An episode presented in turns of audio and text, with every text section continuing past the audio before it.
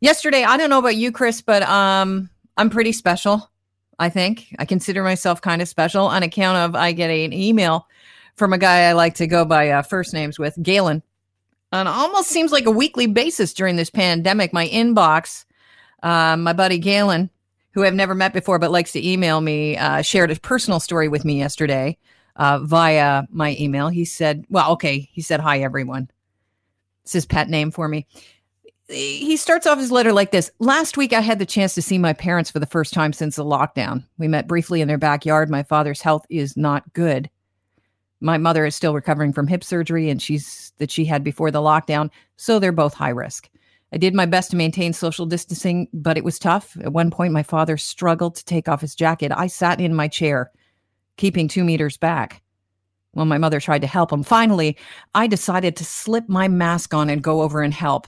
As soon as his jacket was off, I returned to the appropriate distance. The whole thing was frustrating and awkward.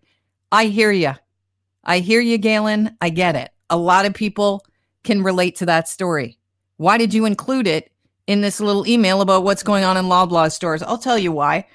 Because as you go farther down in the email, he talks about how the weather is improving and lockdowns are easing, and many of you are re- concerned about returning to normal too quickly but I thought I'd share a few updates on how we're approaching the reopening of the economy. If you haven't figured this out, um, it's Galen Weston, who uh, is the head of Loblaws.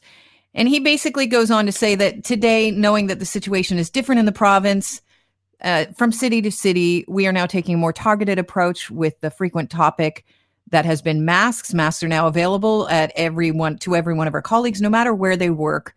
Uh, there are lots of parts of the country with no new cases, so we're not insisting they wear them, but we are watching the hot zones very carefully. So, yeah, that's a piece of information I want to know as an Optimum card holder, as uh, as someone that shops at Loblaws and superstores, and as now I guess a friend of Galen Weston. It's nice to know what's going on in his business, uh, which you know, of course, pertains directly to me and my grocery shopping and my safety. And then he goes on to talk about the status of the local store and how you can check your website to find out um, the list of locations where you expect to see people wearing masks and other protocol. Finally, and he labels the last bullet point. Finally, as the economy slows and re- slowly reopens and Canada begins to return to work, we believe it's the right time to end temporary pay premium we introduced at the beginning of the pandemic. Things have now stabilized in our supermarkets and drugstores, and after extending the premium pay multiple times, we're confident our colleagues are operating safely and effectively in a new normal. We are proud to recognize, be recognized as one of Canada's best workplaces. I continue to be a strong believer in a progressive minimum wage and would support any government led effort to establish a living wage. However, a thank you. I said good day to the pandemic pay. So, Chris, I guess we're to assume it's over. Yeah. My buddy Galen told me everything's fine. His employees don't need pandemic pay. We're out of this thing. We're all good. And in a note to employees, because yesterday Loblaws and Metro workers were told that they were ending their $2 per hour premium on June 13th. And in a note to employees, Loblaws companies uh, president Sarah Davis said that um, they're experiencing a new normal and they told them with the stability and with the economy's reopening, we've decided it's the right time to transition out of our temporary pay premium. Not everybody's happy, including our first guest to the program. Jerry Dias is Unifor president, represents approximately 2,000 Loblaws workers and tens of thousands of workers at Metro. Welcome to the show, Jerry. Well, good morning. Not I don't know if you're in. If you work for Galen Weston, I'll tell you. Yeah, I, I, don't know if you're on his mailing list, uh, but I am. It was kind of an interesting way to start out the memo, which really ultimately at the end got to his point. His point was, yeah, we're ending the pandemic pay. I don't know why you'd start off. I, like, call me a cynic, but I think it's really weird that you'd start off with a personal story. Okay, you're all relatable, but really, how many of us can relate to the Galens? Uh, they're the Westons. They're loaded. Galen Weston's net worth is over eight billion dollars. Eight billion.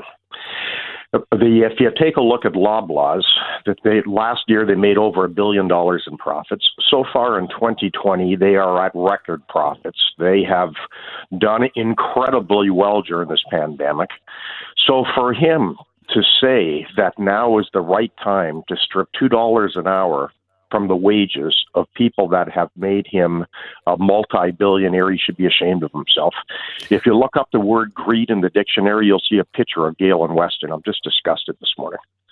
Okay, let me just go back here for a second to his email because I think it's really interesting. One of the things that he mentions is I continue to be a strong believer in a progressive minimum wage and would support any government led effort to establish a living wage. This is um, a position where he could actually take charge because if Loblaws and Metro both decide that they're going to dump their wage back to the pre pandemic pay, where they could have very easily said, you know what, this is going to be the new normal for a while. Let's leave it here and let's let's realize that over the past uh, three months that most of us are, uh, have started to look at grocery store employees as essential workers where we didn't before. Absolutely. And so he could be a leader in raising some minimum wages and then other grocery stores would follow suit. The worry here, right, for your employees, well, first of all, they're not going to get their $2 extra an hour. But the worry really is is that grocery stores are going to follow suit. When the big boys start saying, "Yeah, we're going to dump the pandemic pay," the rest will follow, no? There's no question about it. I mean, you, you, you always have to look at what people do as it relates to their actions because if you listen, if you watch the history of Loblaws, Metro stores, they're actual cheerleaders uh, for the for the lowering of minimum wage. Why? Because so many of their employees earn minimum wage. Um, so when Doug Ford was pushing to cancel the fifteen dollar an hour, you didn't hear Galen Weston or anybody say, "No, no, no, no, it's fair. Fifteen dollars is fair." You didn't hear any of that. Um, so their silence is deafening, to say the least. Now it is crystal clear, based especially on what we've gone through over the last few months, that Metro and the Loblawses of the world can lead. And they're choosing not to. And at a time where they're making more money today than they ever have in their history. So this is, to me, is just, it's greed, period. And you can't say that you believe in a living wage while you're making money hand over fist and then do the opposite. It's called hypocrisy. All right, so I just want to throw this in because Jerry, you brought it up. Um, Loblaws Company, which owns Loblaws grocery stores, No Frills and Shoppers Drug Mart. All of them I shop at, by the way. I'm a big fan of Loblaws. I think they do things right, yep. although I don't think I agree with this one. Reported its first quarter profits soared to 240 million compared with 198 million the same quarter last year. Metro reported a profit of 176 million compared to 122 million the year before. I actually take offense as a shopper to Galen Weston's little sweet email because um, it, it, to me it seems really manipulative starting off with that story to kind of win me over and relate to me. Just tell me what's going on at my grocery store. Uh, we, you know i know you're not my buddy and i'm not thinking about i like listen there's a lot of us that are struggling to see their parents. I haven't really seen my parents more than once during this pandemic and i got a 90 year old father-in-law but I'm not thinking about, you know, and I I understand I'm not thinking about Galen's parents, although I'm sure they're lovely people uh, and have redeeming qualities while I'm picking out my milk from his grocery store. So just tell me what I need to know. No, there's no question. It was a diversion, which is clearly going to backfire. Um, same here. I've got a 90 year old father who I will go see today, and if he needs a hand to have his jacket taken off, well, then guess what? I'm helping him take his jacket off. But it gets away from the key point. And the key point of all of this is greed, and that's what has me the most disgusted. Now, if you if you look at what Loblaws has historically done, there's always been this incredible push to part-time jobs. Between 75 to 80 percent of all of Galen Weston's employees work part-time hours. Why? So that they don't have to provide decent pay, and so they don't have to provide any sort of employee benefits. So these are workers that are struggling uh, to work just minimum hours to get by. So, All right. Well, they, when, the company's still planning to spend about 25 million, they say, in one-time bonuses for workers who've been collecting a premium. I think that's 140 bucks you guys have worked out per person if you're in a full-time schedule. Um, Metro is going to be paying, um, I believe it's $200 in bonus yeah. for full-time workers. Part-time workers getting 100 bucks. What do your workers say about that? They're disgusted. They're insulted a lousy 200 bucks if you're working full-time hours, 100 bucks if you're working part-time hours. These are the COVID heroes. And you raised it in in the, in your earlier comments.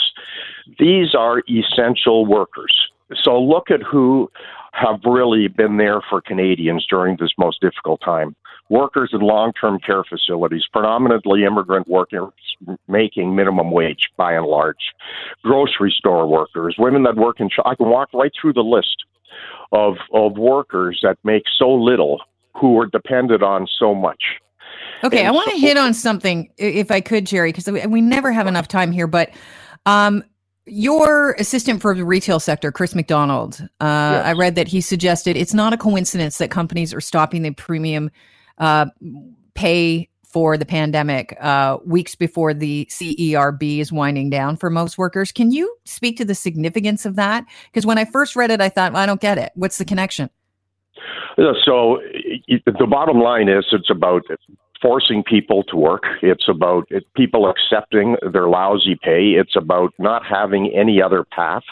So if the CERB is now eliminated, it's saying, listen, those those workers that are working for minimum wage are basically stuck in minimum wage jobs. Um, our members, for example, that work at metros are probably the highest paid in the industry, which is still poorly paid.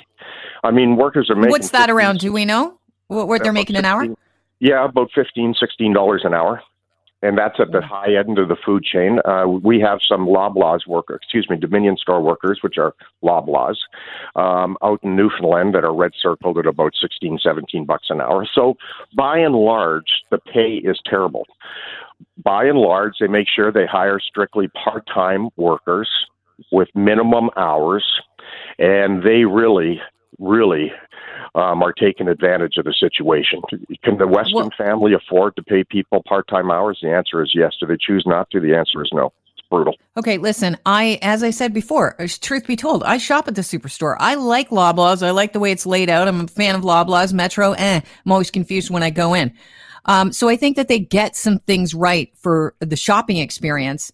But um, when they are making profits near record, uh, through this pandemic, and a lot of businesses are hurting.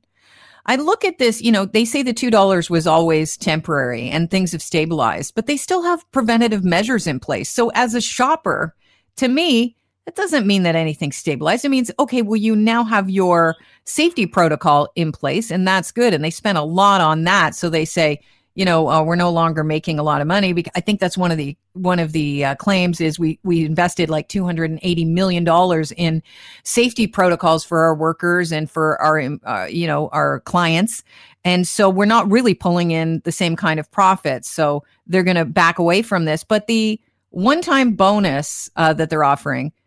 Um, is interesting. Okay, it's some sentiment, but the average grocery store employee, if they make 14 bucks, an hour full time would be uh with this extra two dollars would take a worker's full time salary from twenty seven thousand a year to thirty three thousand a year. That doesn't seem like a lot of money at all. In fact, that's very low for someone working full time. It's embarrassing when you're one of the wealthiest people in this country and your employees use food banks. The reality is is that the overwhelming majority of Loblaws employees work part-time hours, and they should be ashamed of themselves. It's about profitability. Period. Can they afford to pay the two dollars an hour on an ongoing basis? The answer is yes. Do they choose not to? That's the issue. Okay, they this was so if they, they say this was always temporary, Jerry. When when would it be okay in your mind to pull this pandemic pay back? No, I think that uh, one thing about uh, Canadians, we understand now who really are essential workers. There's been a whole change in the discussion, a whole change in people's ideology. So people are looking at grocery store workers much differently today than they did six months ago. Um, so the issue is profitability and their ability to pay. And do they have the ability to pay? The answer is yes. And at some time or another, they're going to uh, because this $2 issue is not going away. Ultimately, it's about straight greed. I think people understand that. I think people are disgusted. So Galen Weston's going to have to walk the talk. He can't talk about a living wage and then do just the opposite he's in a position to make significant change in people's lives. So it's time that he showed some leadership because as of right now, there's a lot of people who are incredibly disgusted uh, by the actions of Loblaws, and I'm just one. Do you hope that outrage over this could change their minds, make make the the Westons go back to the board, you know, to the board and say, "Oh no, we got to change this. We got to turn this around. This doesn't look good." look, eh, they have to do that. And ultimately, we're going to be in contract negotiations with Loblaws sooner than later. We're in contract negotiations with the Dominion stores in Newfoundland. Uh, if he doesn't do the right thing, then we're going to have a heck of a lot to say about it. All right, Jerry, appreciate your time today. Have a good weekend. And you too. Take care.